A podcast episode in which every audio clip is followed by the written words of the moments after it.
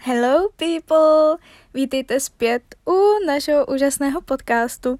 A musím se přiznat, že jak jsme v obrovském skluzu, tak jsem dneska fakt jela a editovala jsem spoustu epizod a jsou vlastně připravený k vydání, stejně tak jako bude i tahle. A bylo to náročné. Těžký život influencera.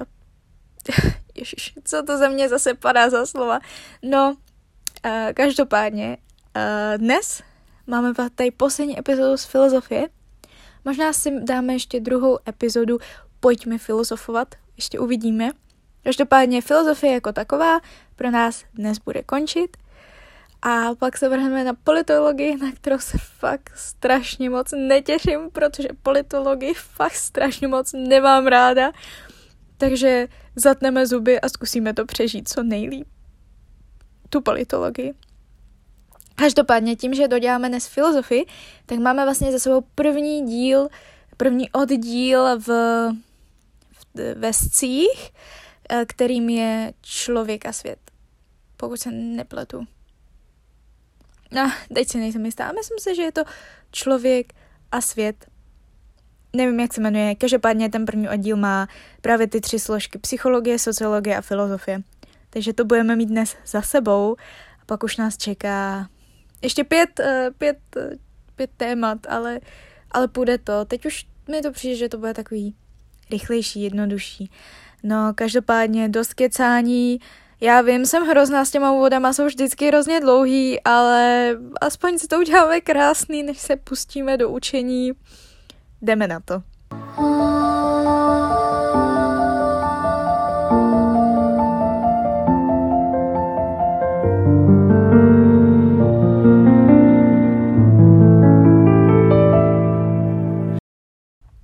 Tak jo.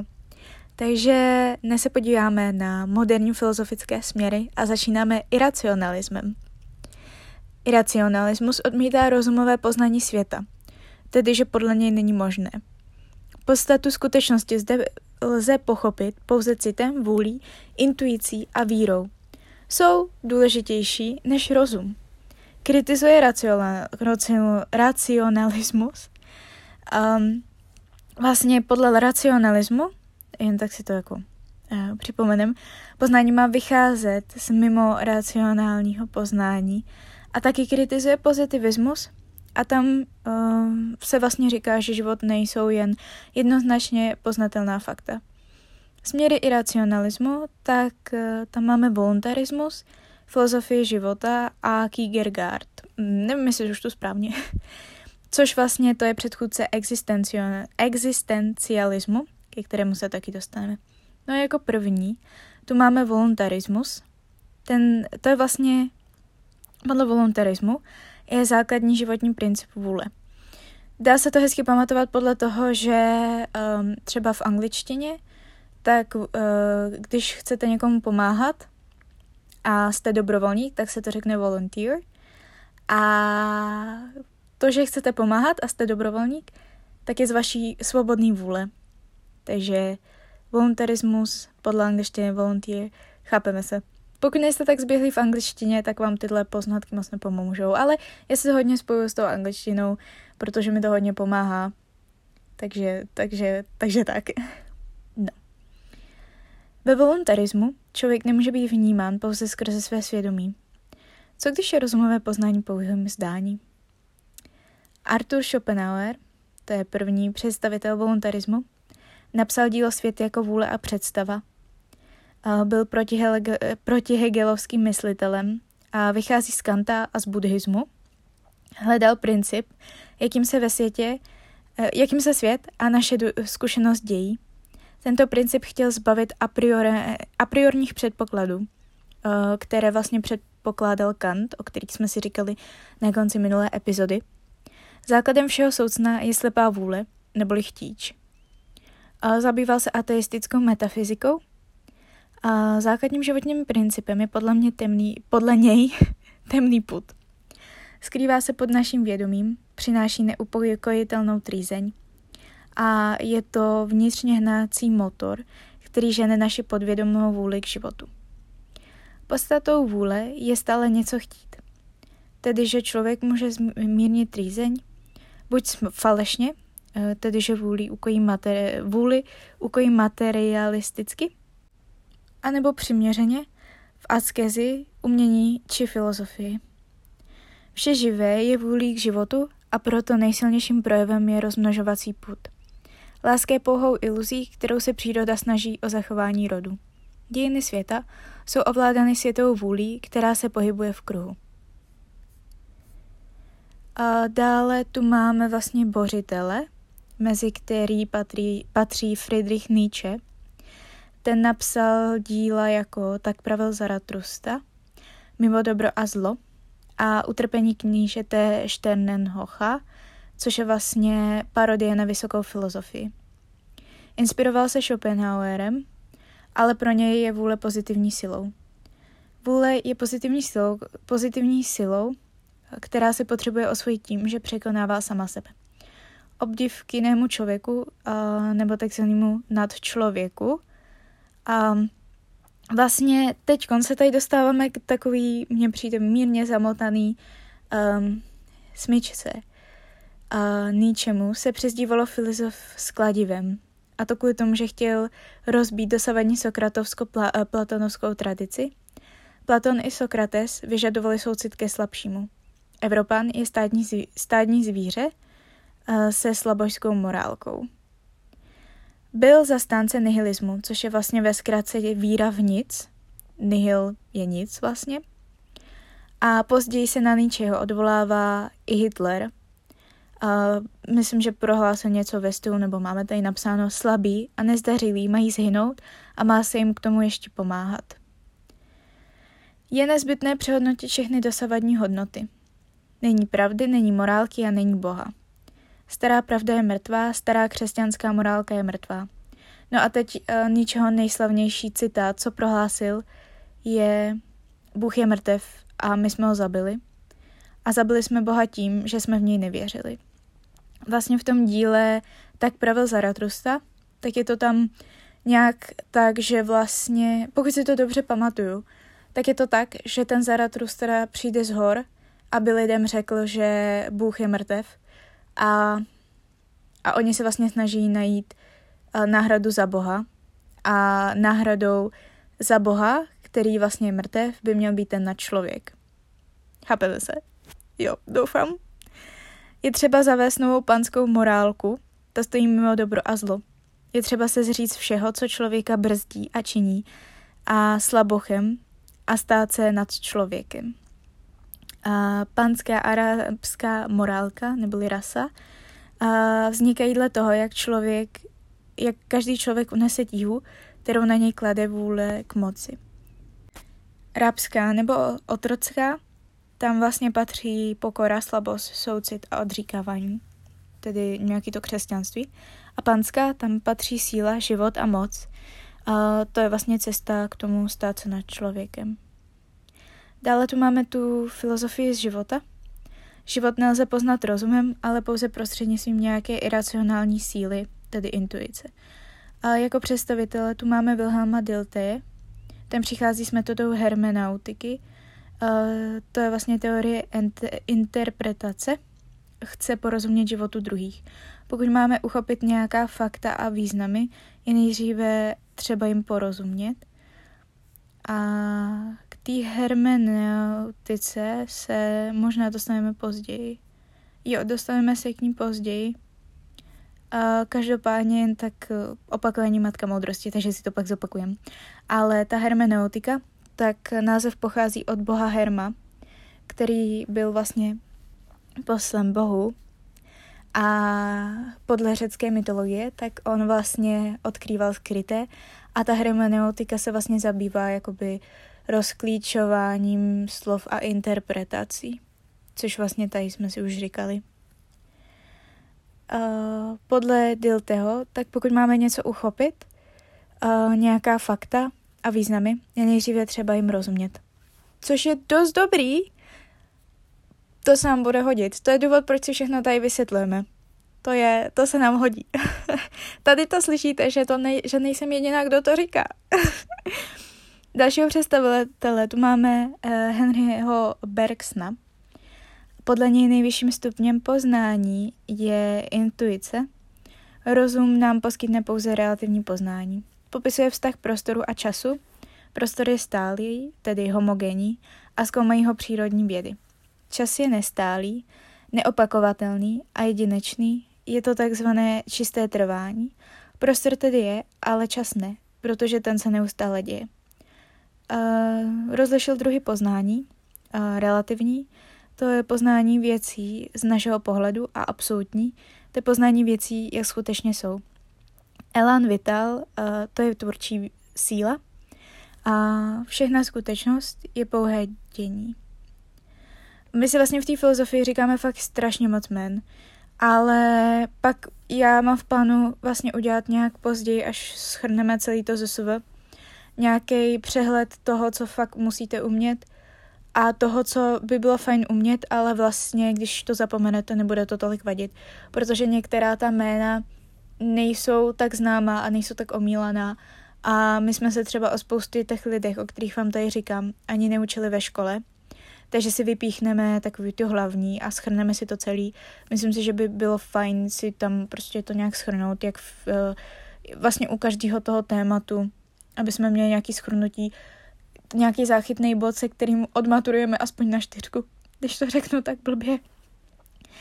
A dalšího představitele toho máme Serena Kigergarta. Ten napsal dílo Báseň a chvění.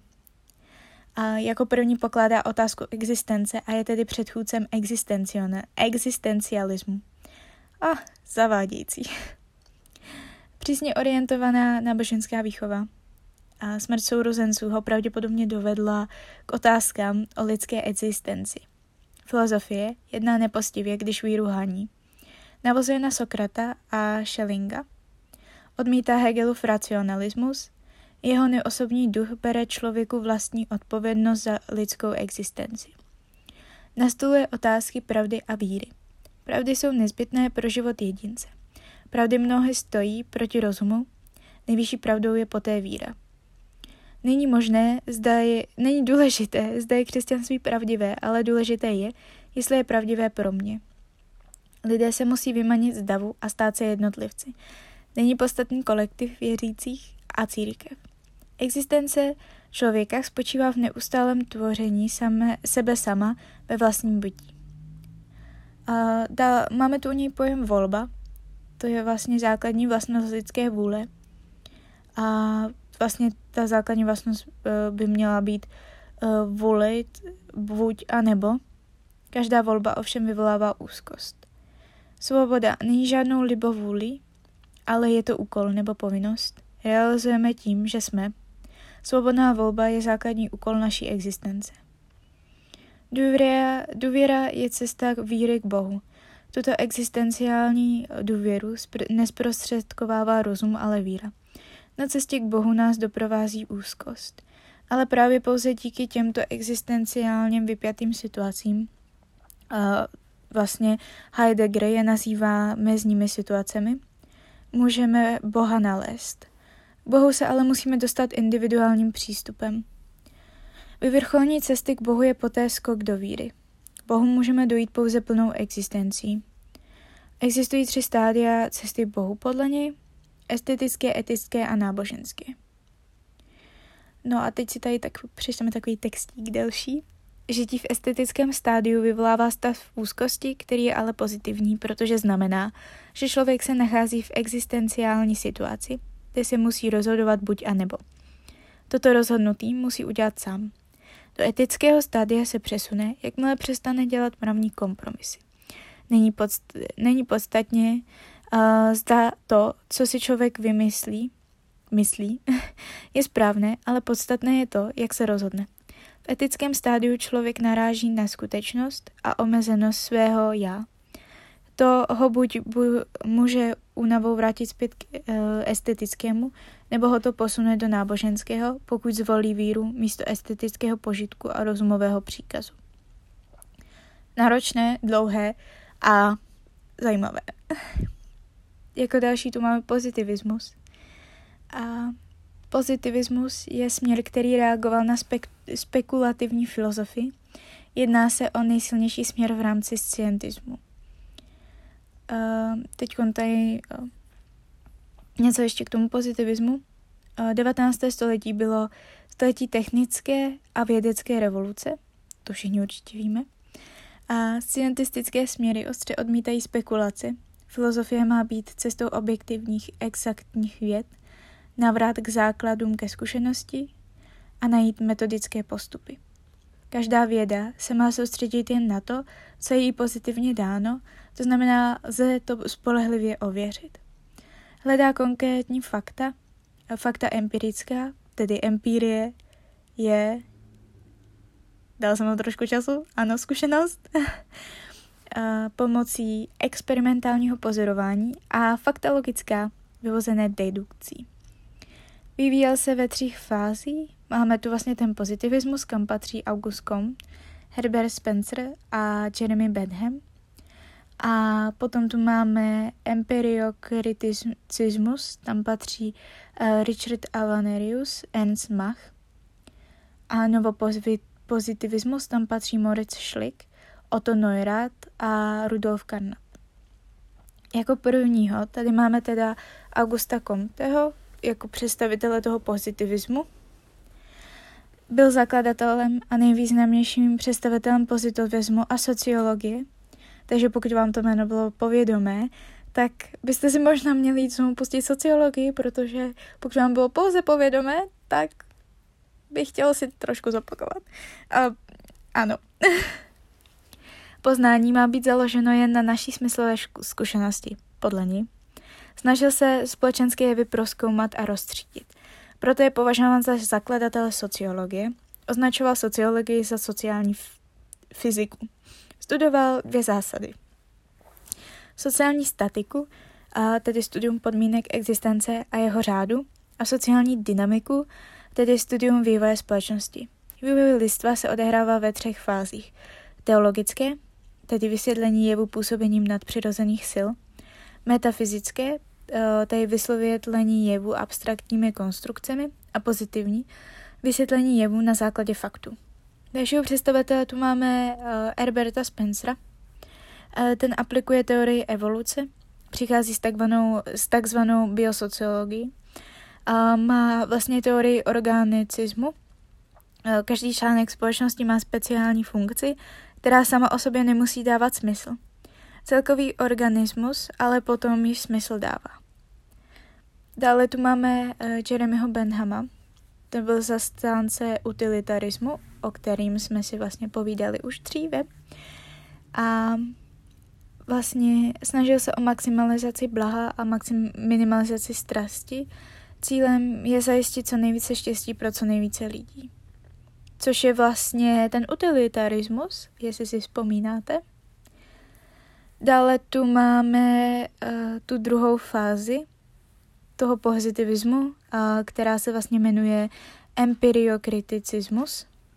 Pozitivismus je i nadále rozvíjí ruku v ruce s přírodními vědami, jde mu především o čistou zkušenost.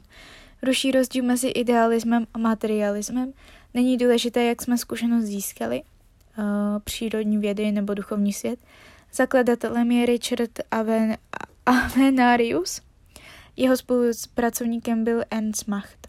Kvantová fyzika mění pohled na svět, mluví se o konci filozofie, došlo však k radikální změně přístupu.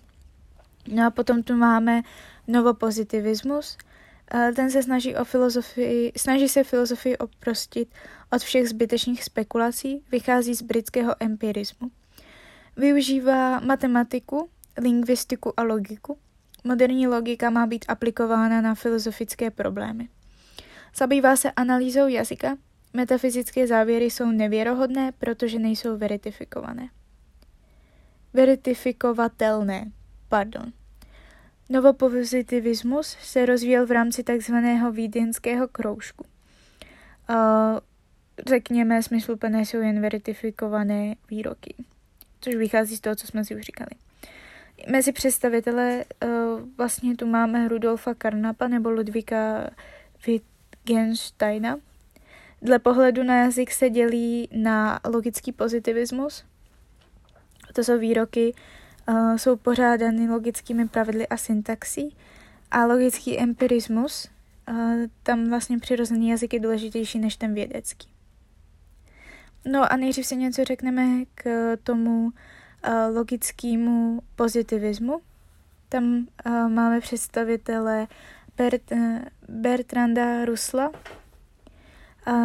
Ten, podle něj vlastně fakta musíme podřídit přísné analýze.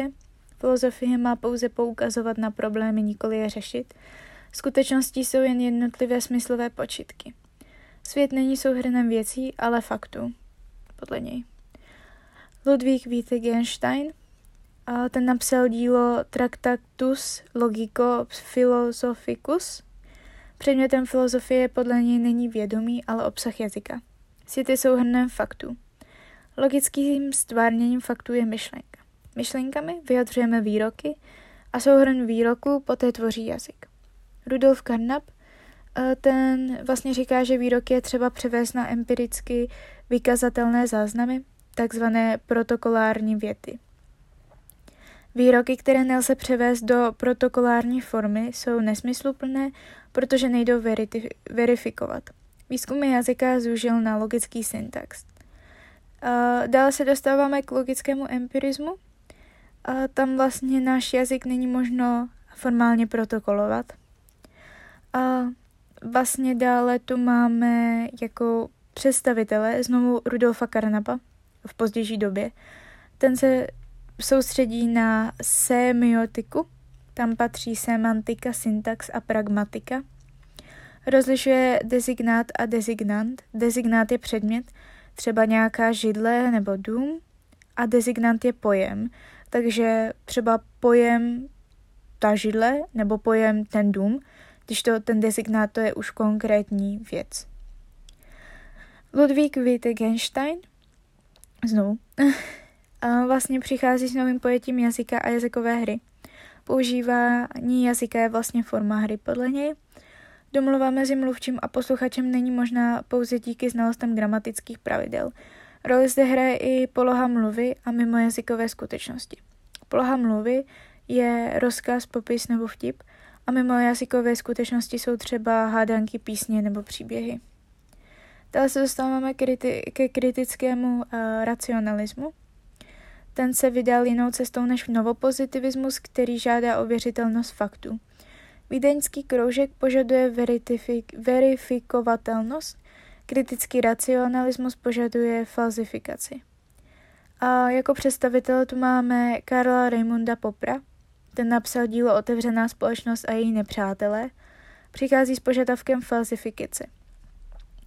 Tedy požaduje možnost odmítnutí teorie, Eh, třeba hledání případů, kdy vytyčená teorie neplatí. Pokud mám výrok, že labutě jsou bílé, tak tento výrok musí být možné falzifikovat. Výrok falzifikujeme tak, že jakmile najdeme alespoň jednu bílou labuť, která není bílá, tak je tvrzení vyvráceno. To, že najdeme bílou labuť, jsem řekla špatně. Je tu, že najdeme alespoň jednu bílou, uh, alespoň jednu labuť. Labuť, jenom labuť, bez bílý. Pardon. Dále tu máme u něj pojem vědecká indukce. Indukce je správná, protože je ověřena experimentem. Na počátku indukce ale stojí hypotéza, kterou chceme ověřovat. Poznáváme tedy pouze to, co chceme poznávat. Dále tu máme pojem Popperova břitva. Vědecké teorie, které umožňují testovatelnost a falsifikovatelnost, nemohou být považovány za vědecké a proto nemá smysl se jimi zabývat. Jde tedy o požadavek na možnost falzifikace tvrzení. Rozlišuje dva typy společností. Máme otevřenou společnost, kde vlastně máme svobodu a demokracii, a uzavřenou společnost, kde máme totalitu, ideologii a dogma.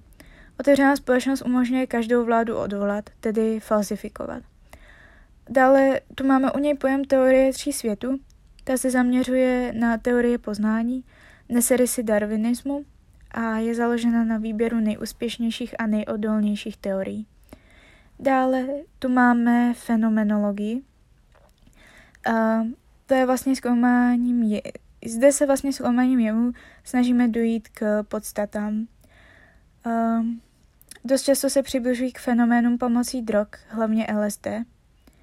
Máme tu pojem intersubjektivita, Um, to znamená, že se na sebe podíváme z vrchu, podíváme se na sebe uh, vlastně člověka, na, podíváme se na sebe očima někoho jiného. Uh, máme tu představitelku uh, Hogenovou. Myslím, že se jmenuje Anna. A teď si nejsem jistá. A mám pocit, že žije dodnes. A podle ní je fenomenologie apolitická, ale ona vlastně má hodně zajímavé politické názory a kvůli tomu se jí přezdívá třeba Putinová děvka a hodně, um, hodně zdůrazňuje autentický zážitek, nebo sna, no, hodně o tom mluví. A když tak si o ní můžete něco víc vyhledat. Já jsem nějak tak zapomněla skoro všechno, co jsem o ní věděla, ale, ale máme to aspoň trošku okořeněné. Fenomenologie vychází ze zkušenosti, přináší humanistickou psychologii. Dalšího představitele, kromě tedy Hogenové, tu máme Edmunda Husserla. A podle něj teda moderní věda se vzdaluje světu přirozené zkušenosti. Vše, co vnímáme, můžeme označit jako fenomény. Je nutné vyloučit veškerou subjektivitu. Prostřednictvím takzvaného uh, epochy. Musíme se odprostit od toho, že danou věc známe a nějak subjektivně vnímáme. Poté se mi ukáže pravá postata. Pravá postata je ve věcech obsažená a našemu rozumu se pouze zjevuje.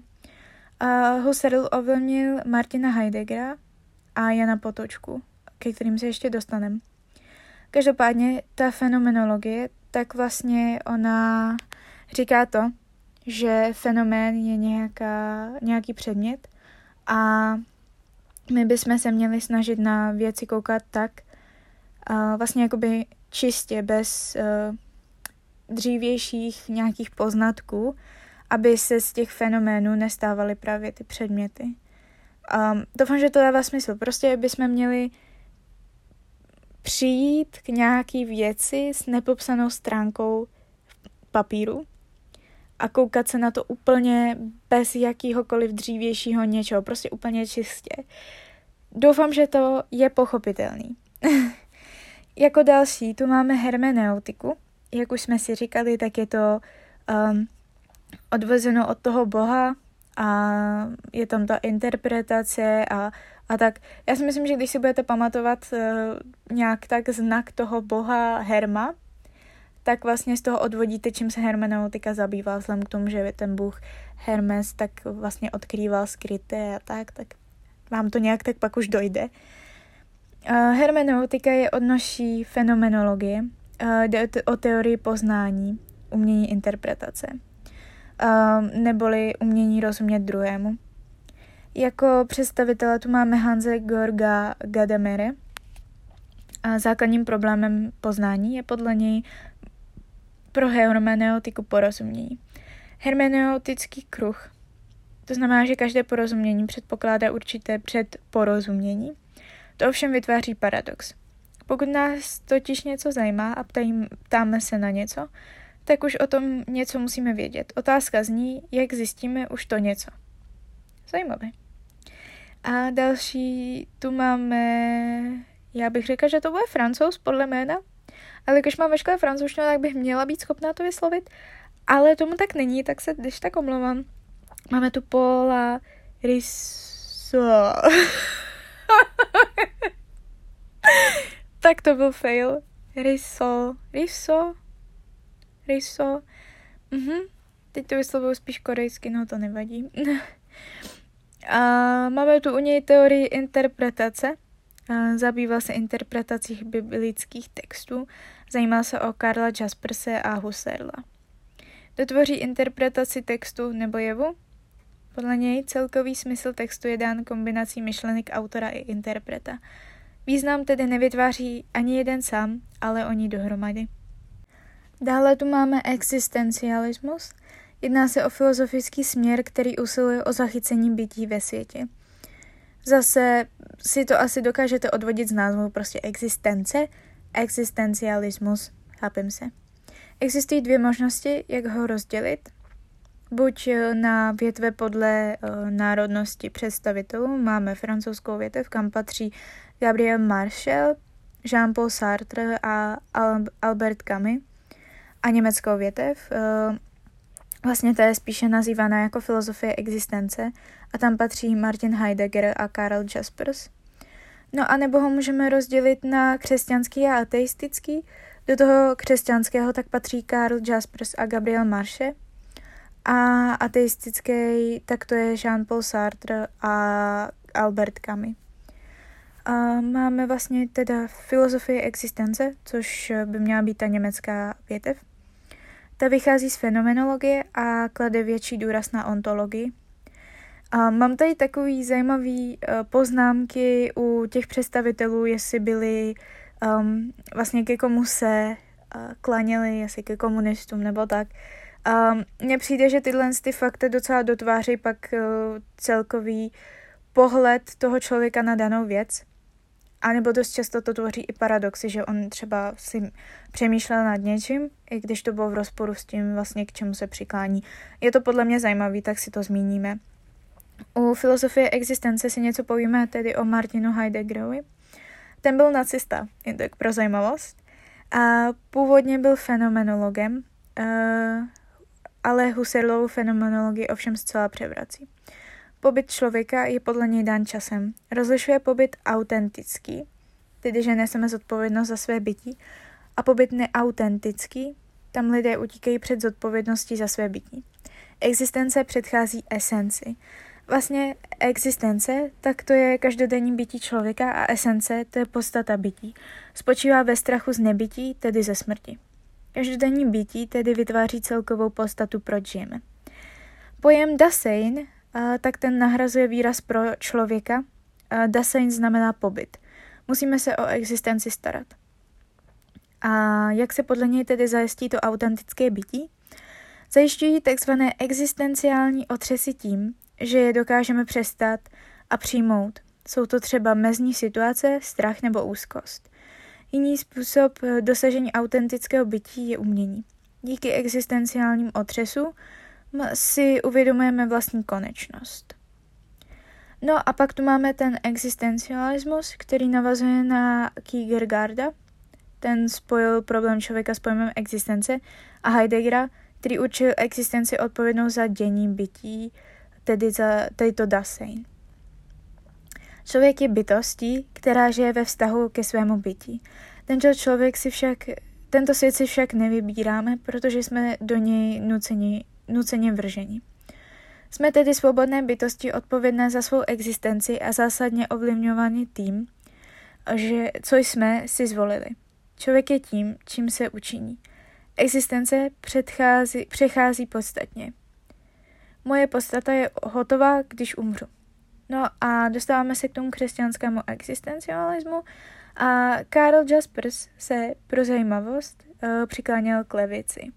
Přichází s pojmem mezní situace neboli stroskotání a podle něj tedy život začíná, až když se stane mezní situace, tedy když stroskotáme.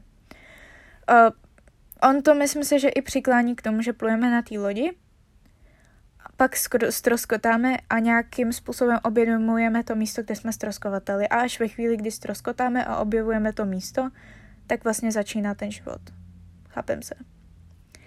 A ta mezní situace je vlastně situace, která nás dostane na pokraj sil, když začneme přemýšlet o své se- eh, existenci. Mezní situace může být smrt, utrpení, boj či vina. Problém viny, tak to řeší kolektivní odpovědnost Němců za druhou světovou válku. A tam se vlastně ukazuje kritika války. Druhy viny, tak eh, tam může být kriminální vina, tedy zločiny instancí je soud, politická vina, to je spojená s ideologií, jsme zodpovědní za vládu, kterou si zvolíme. Morální vina, pro hřešky každého z nás instancí je naše svědomí. A metafyzická vina, hranice mezi ní a morální vinou je nezřetelná, instancí je Bůh. Našeho představitele eh, křesťanského existencialismu, tak tu máme Gabriela Marshalla. A ten řeší otázku, jestli je důležitější být nebo mít. Sám volí být – Nejsme tím, co máme, ale tím, co jsme. Když někdo umře, tak nespomínáme na to, jaký měl majetek a co vlastnil, ale vzpomínáme na společné zážitky, teda jak jsme byli. No a dále se dostáváme k ateistickému existencialismu, Jen taková uh, zajímavost, tak oba dva autoři, který, které se vlastně zmíníme, jak Kami, tak Sartre, byli komunisti. A nejdříve si něco řekneme o Albertu Camim. Ten napsal díla Mýtus o Sisyfovi, Cizinec, Mor a spoustu dalších děl. A jen tak pro zajímavost, tak Sisyfos byl, myslím, že polobuch a jestli si vzpomenete na řeckou mytologii, tak je to ten člověk, který tlačí za trest ten kámen do kopce a vždycky mu sjede. A když se řekne, že někdo dělá si fotskou práci, tak to znamená, že je to zbytečný. Nebo když si to spojíte s tím kamenem, tak jim to stejně vždycky sjede dolů z toho kopce, takže nikdy ten kámen nahoru nedotlačí. Kami dostal Nobelovu cenu za literaturu, řeší jediný problém a tím je sebevražda. No a jeho pojetí sebevraždy je vlastně strašně zajímavý. Nejdřív si přečteme, co tu máme a pak si to ještě zkusíme schrnout uh, ve zkratce trošku více lidsky. Podle něj k sebevraždě svádí absurdita ze světa. Kami sebevraždu ale odmítá, protože musíme žít navzdory všemu, co nám život přináší. Volí tedy cestu revolty. Přestože je vše nesmyslné, tak i tak žijí. Těmto situacím nelze vzdorovat, ale je důležité přistoupit na jejich hru a nenechat se rozhodit. Není to ovšem rezignace. Absurdita lidského života, tak vlastně svět, ve kterém jsme se narodili, jsme si nezvolili. Navíc, pokud vše smrti končí, tak samotný život je absurdní. Jediná jistota v našem životě je tady smrt.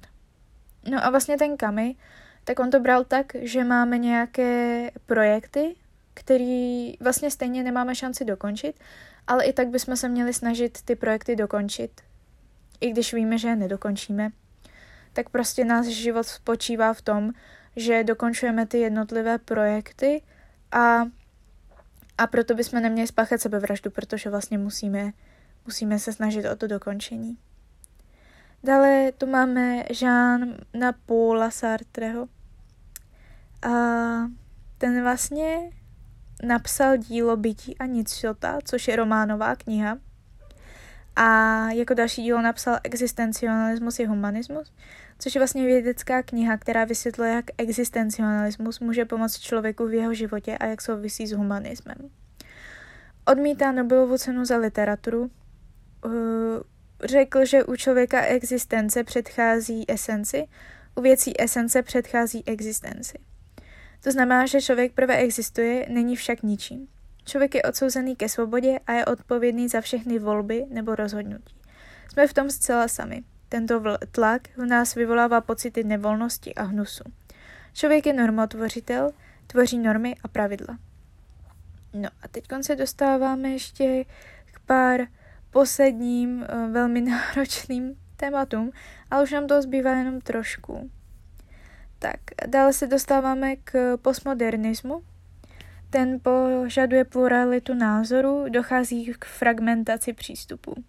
Neexistuje žádný univerzální směr, který by získal převahu. E, relativizace pravdy, tak vlastně, že každý z těch směrů má svou vlastní pravdu.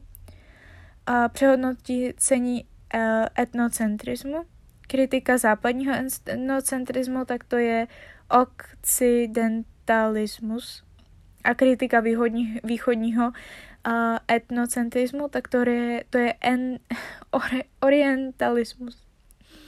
My se zaměříme konkrétně na strukturalismus. Momentálně teď tady, jo. a jako představitele toho strukturalismu, tak tu máme Michela Foucaulta. A napsal dílo Archeologie vědění. Přichází s pojmem epistemé což je soubor myšlení a kultury dané společnosti v konkrétní časové etapě. Existuje tedy více episteme a existují paralelně. Pa, jo, paralelně. Mhm. Tedy například tady máme během arabského jara došlo k nucení západní episteme severu Afriky, přičemž to vyvolá konflikt, protože jednotlivé episteme musí respektovat ostatní episteme. Náročné. Věda není objektivně pravdivá, je pravdivá jen v rámci dané episteme.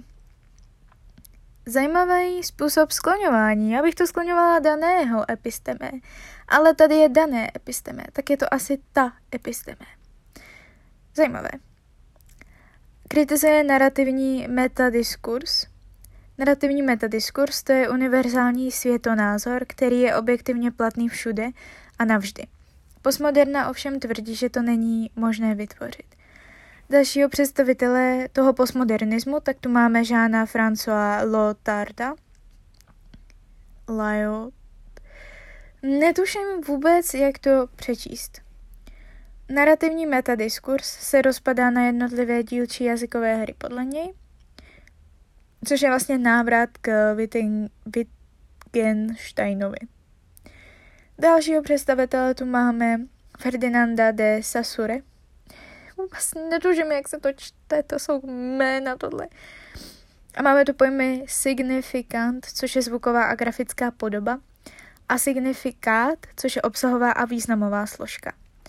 Dále langue, langue, um, to je systém a pravidla jazyka. Language. Já přemýšlím, jestli se to čte jako lang, langu. A možná lang, jako francouzský lang.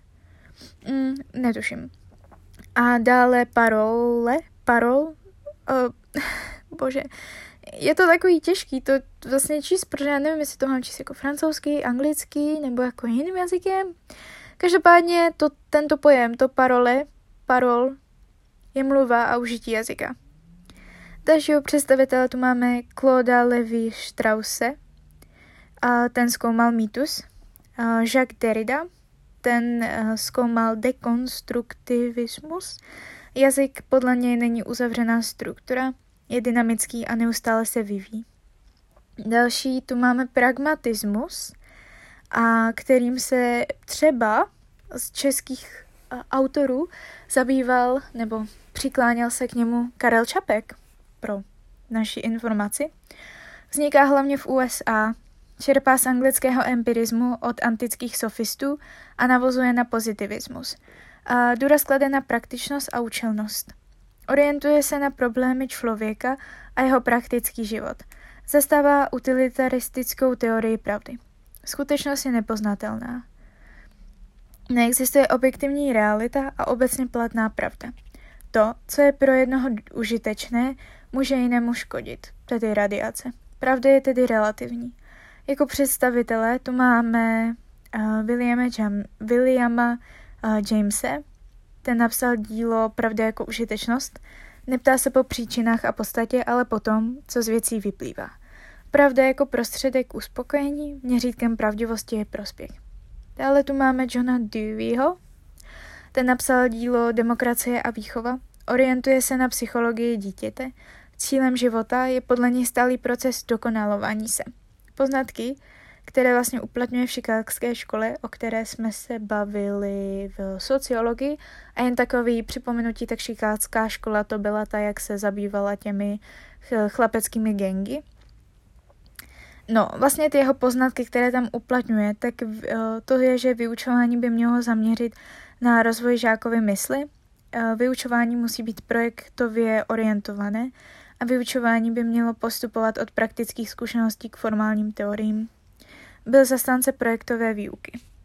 Novotomismus, a tak vlastně tam katolická církev je ohrožena církevními vědami a je tu možné řešení. Uh, modernisté, tak ty se snaží skloubit katolickou teologii s filozofií, ale jsou odmínuti. A nebo uh, návrat Tomáši k Akvinskému, což je vlastně středověká filozofie, a vytvoření jeho aktualizovaného učení, z čehož ta vzniká ten novotomismus. A ten novotomismus, tak ten se snaží harmonizovat víru, racionalitu a aktuální vědecké koncepce, tomu přidává sociální rozměr a globální problémy lidstva. Jako představitele toho novotovismu, tak tady máme uh, Teilharta de Chardna, tvoří koncepci člověka přijatelnou pro vědu a víru, evoluční křesťanství, přichází s pojmem no- noosféra, což je vlastně sféra ducha. Ta se nachází nad atmosférou a biosférou. filozofie dialogu, tak tu máme vlastně jako představitele Martina Bubera. Podle něj existuje několik vztahů. Vztah já, ty, to je můj vztah k někomu druhému. Já a ono. Ono představuje věc. Tento vztah je rovně, rovněž důležitý. Bez něho bychom nebyli lidi. Ono ovšem nesmí vy, zastoupit ty. Věcné ty, tak to je Bůh. Bůh je součástí našeho světa. Není ani mimo něj, ani nad ním. Dále tu máme neomarxismus. Ten se snaží přistoupit na marxism, přizpůsobit marxismus modernímu světu. Proletariát je nahrazen studentstvem a inteligencí. Takže si musíme trošku zapátrat v mysli a vrátit se k marxismu, kde jsme měli, jak uh, proletariát vykořist, jak buržoazie vykořistuje proletariát. Uh, vlastně uh, to je jakoby reakcí na studentské stávky ve Francii a v Německu v 60. letech. No a nejvýznamnější je tady frankfurtská škola, o které jsme se podle mě bavili v sociologii, ale připomeneme si to trošku. A ta přináší do marxismu psychologický rozměr. Kritizuje konzumní společnost, dochází k většímu odcizení kvůli technologiím. Dříve bylo pro výrobu stolu třeba pokácet strom a truhlář ho otesel a vlastnoručně stloukl dohromady. Dnes se to vše děje pomocí přístrojů, které jsou ovládány tlačítky, na které lidi klikají a až se s výrobkem a už se s výrobkem ani nestotožňují.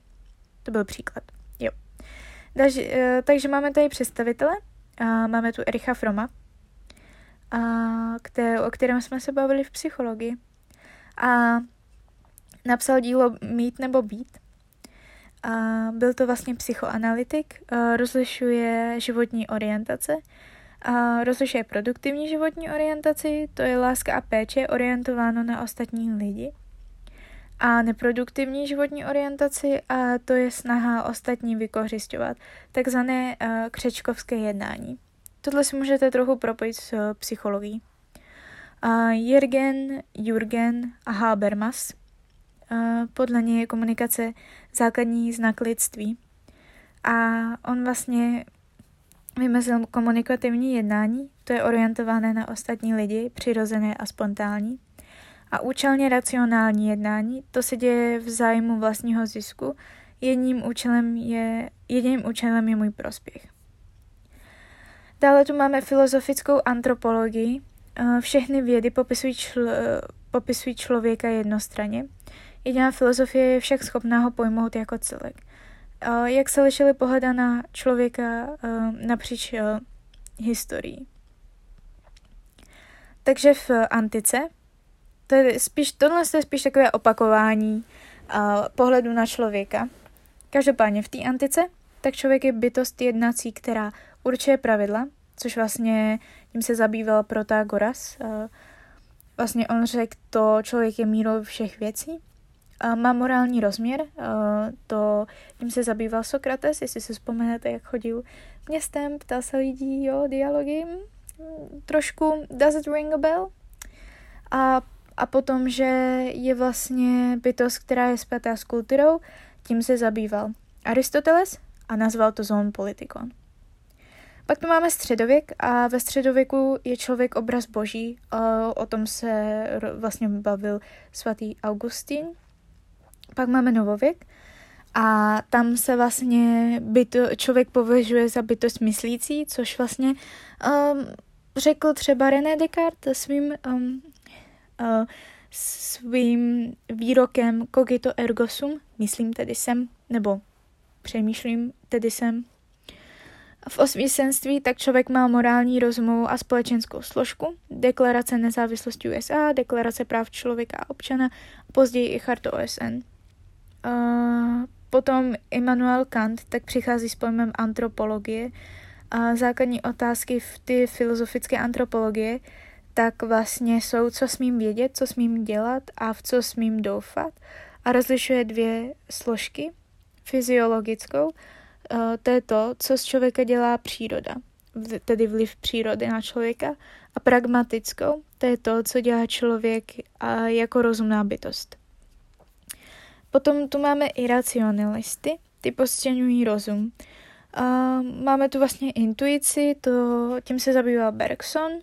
Pudovost, tím se zabýval Schopenhauer a vůli, a tím se zabýval Nietzsche. Voluntarismus, ja? víme? Dále tu máme racionalisty, a tam vlastně u racionalismu je hlavní rozum. A máme tu třeba ten novopozitivismus. No a v 20. století tak člověk je bytost odpovědně jednající, to vlastně tím se zabýval třeba Kierkegaard, nebo zpředmětnění člověka a tím se zabýval Marx. No a řekneme si něco málo o české filozofii. A jako nejznámějšího českého filozofa bychom mohli pože- považovat vlastně Tomáše Garika Masaryka, který tu filozofii i um, vyučoval na uh, Karlově univerzitě. A ten zkoumal duchovní krizi moderní civila- civilizace. Ta je způsobena vlivem sílící racionality. Překonal krizi lze obnovením jednotného světového názoru. Ze sociologického hlediska zkoumal sebevraždy. Vlastně Masaryk je zakladatelem sociologie u nás. A kritizoval marxismus. No a dalším českým uh, filozofem tak je Jan Patočka. Ten napsal dílo kacířské eseje o filozofii dějin. Občanská svoboda a odpovědnost jsou předpokladem plné lidské existence. Byl to nejvýznamnější český fenomenolog. Byl žákem Husserla i Heideggera. A také podepsal chartu 77 a byl vlastně jeden z prvních tří uh, hlavních mluvčí. A dalšími mluvčími byl Václav Havel a Jiří Hájek. Byl vyslýchan STB a po jednom výslechu byl hospitalizovan a zemřel. A rozlišuje pohyby lidské existence, pohyb zakotvený, zakotvení, tam vlastně člověk hledá individuální místo ve světě, pohyb reprodukce, člověk se snaží prodloužit svou existenci svou prací, a pohyb průlomu nebo sebenalezení, člověk se stává nejistým a nastává otřes, uvědomí si svou konečnost a začíná pečovat o svou duši. No a máme tu u něj ještě pojem negativní platonismus. Nesmíme mu vnucovat vlastní myšlenkové konstrukce, tedy subjektivitu. Ještě se trošku vrátím k tomu Masarykovi. Tak uh, takové věci, které by se mohly možná objevit ve scích, anebo je to prostě jen tak dobrý obecně znát o Masarykovi. Uh, tak vlastně Masaryk měl uh, významné děti. Jeho dcera, myslím, že byla taky filozofka, myslím, že se taky zabývala filozofií a tím se nejsem úplně jistá. No a jeho syn Jan, tak byl vlastně svého času uh, ministr zahraničních věcí. Zahrani- myslím, že něco takového. No zastupoval funkci nějakého ministra a jeho smrt je dodnes opředena velkým tajemství. Určitě si o tom můžete najít spoustu dokumentů o vlastně smrti Jana Masaryka. Je to docela zajímavý pozorovat. A je tam strašně moc spekulací. On vlastně vypadl z okna, tvrdil si, že to je sebevražda, ale jsou tam nějaké ty nesrovnalosti, takže se diskutuje a diskutovalo o tom, že by to mohla být i vražda Zajímavé, určitě si to vyhledejte a taky si můžete vyhledat Hilsneriádu, ve které Masaryk figuroval a také Masaryk vlastně vyvracel um, pravdivost, pravost uh, rukopisu. A takže na to si můžete dohledat ještě nějaké informace, tady jsem vám dala uh, nápady na zajímavé čtení. Každopádně, tohle je vlastně konec filozofie. Možná si dáme ještě Eh, další díl Pojďme filozofovat. Um, k čemu se vlastně dostávám k tomu, že na Spotify je možnost se podívat u některých epizod na uh, vlastně dolů do popisku a tam by měly být různý jakože Q&A a takový. U některých epizod jsem to dávala, u některých ne. Na Apple podcastech to podle mě takhle nefunguje, takže tam se to nepropisuje, ale na Spotify to je. Takže až budete poslouchat, tak se nezapomeňte podívat a pokud tam nějakou takovouhle otázku najdete, tak na ní zkuste odpovědět a pomůže mi to, abych věděla, jestli... Um, jako jsou tam otázky, které mi moc nepomůžou, jsou jen tak jako orientačně a jen tak pro, pro mě a pro nás obecně. A pak jsou otázky, které mi třeba pomůžou zlepšovat uh, vlastně ten content tady. A takže se podívejte i pod, tuhle, uh, pod tenhle díl, protože dole vlastně budete mít otázku, jestli byste chtěli ještě nějaký díl na to pojďme filozofovat, jestli vás to vlastně baví, protože těch dílů může být víc, já mám spoustu materiálu k tomu. ale nejsem si jistá, jestli to někoho reálně baví. Takže mi zkuste odpovědět, abych věděla, jestli jako jo nebo ne. No a my se uvidíme u dalšího dílu, který už teda uvidíme. No neuvidíme, i když možná, možná časem i uvidíme, protože Spotify umožňuje jak eh, nahrávat i videa. Takže možná, možná se i uvidíme. Každopádně mějte se moc hezky a my se uslyšíme u dalšího dílu, který bude pravděpodobně z politologie. Netěším se, uvidíme, třeba je někdo v obecenstvu, který, kdo se těší, ale, ale tak. Jo a ještě jsem zapomněla zmínit, že uh, náš podcast má vlastní webovky, najdete v popisku odkaz. Na těch webovkách je to vlastně tak, že tam je něco o mně, nějaký povídání, který si nemusíte nutně číst, jenom kdyby vás zajímalo. A potom, když si jedete dolů, tak tam je vlastně odkaz, uh, tam je vlastně jakoby napsáno Chropám rohlík podcast a, a je to potržený. A když na to kliknete, tak se dostanete na výpis všech uh, epizod a měli, měla by být možnost to přímo jako poslouchat na tom, na tom webu toho podcastu, takže nemusíte mít žádnou aplikaci a je to propojené právě s uh, tím Spotify, takže by byla možnost, by měla být možnost to poslouchat přes ten web. A případně časem možná budou přibíjet nějaké jiné příspěvky na ten web, ale zatím to funguje takhle.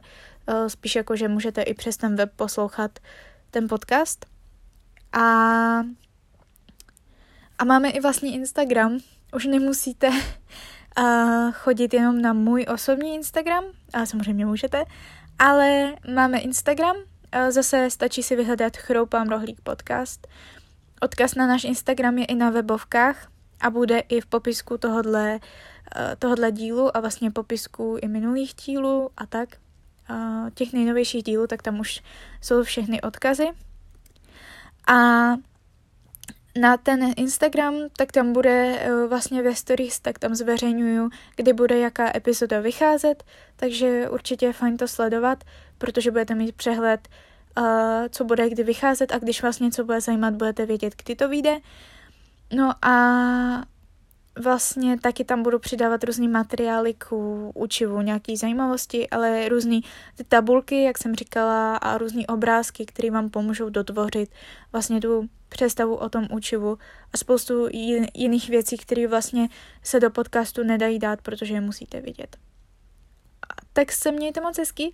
Dneska to bylo super dlouhý, byl to nejdelší díl, který jsme zatím natočili a doufám, že tomu tak zůstane, protože ty dí, dlouhý díly jsou fajn, pokud se nejedná o učení. Podle mě, pokud posloucháte nějaký příběhy, tak tu hodinku je to podle mě úplně v pohodě. Ale ve chvíli, kdy jako jsou to informace, které musíte zpracovávat a je to vysloveně nějaké učivo, tak si nemyslím, že je dobrý, aby to bylo takhle dlouhý, ale zase jsem nevěděla úplně, jak to rozdělit, takže jsme si to dali jako moderní filozofii a klidně si ten díl rozdělte na půl a poslechněte si to na půlky to už je potom na vás.